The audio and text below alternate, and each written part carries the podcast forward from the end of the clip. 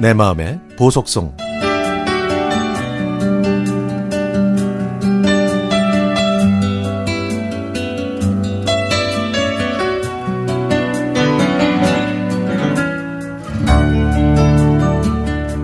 누구나 인생에서 사진처럼 선명하게 각인된 장면이 있을 겁니다.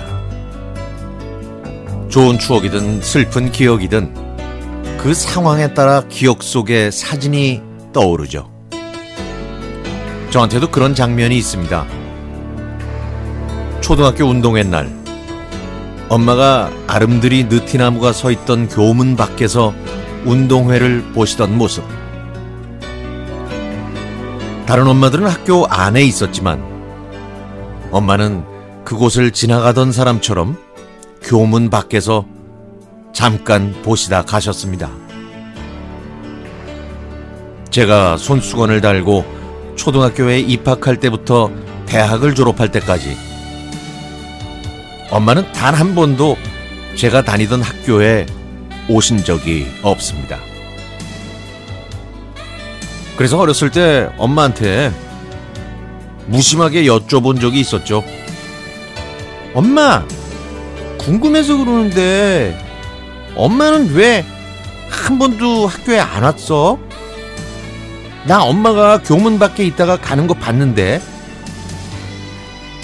아유, 그냥 그네 오빠가 네 오빠가 저 초등학교 때 학교 마치고 친구랑 오는데 엄마를 보고 피하더라고. 에휴, 어린 눈에도 내가 창피하구나 싶어서 니들 놀릴감 놀림감 될까봐 그 다음부터는 못 가겠더라. 아, 엄마는 소아마비를 앓고 계신 장애인입니다. 학년마다 엄마들 모임이나 소풍, 운동회처럼 엄마들이 등장하는 행사에 저희 집은 엄마 대신 아빠가 청일점으로 참석하셨죠. 그래서 어릴 때는 엄마들 속에 아빠가 있는 게 창피하기도 했습니다. 엄마 없는 아이나 사연 있는 아이처럼 보이는 것도 친구들이 왜 너는 아빠, 아빠만 오냐는 질문을 듣는 것도 싫었습니다. 하지만 여자들 속에서도 주눅이 들지 않았던 아빠는 다른 엄마들과 적극적으로 인사하고 대화하면서 친해졌고 나중에는 아주 자연스럽게 대했던 것 같아요.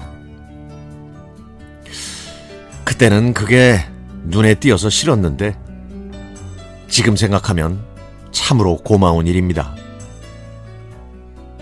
엄마는 입학하는 날, 졸업하는 날, 운동회 날, 자식들의 모습이 얼마나 궁금하셨을까요? 삼남매를 키우면서 그 모습을 한 번도 보지 못한 엄마의 심정은 어떠셨을까요? 제가 그 나이를 지나고 보니 이제는 그 마음이 헤아려집니다.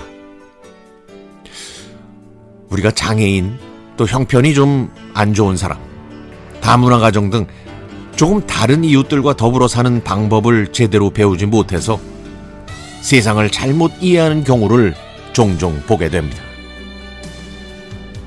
장애인을 반드시 도와야 하는 존재로 불쌍한 사람으로 이해하고 상대의 의사와 상관없이 도우면 착한 사람이라고 배웠잖아요.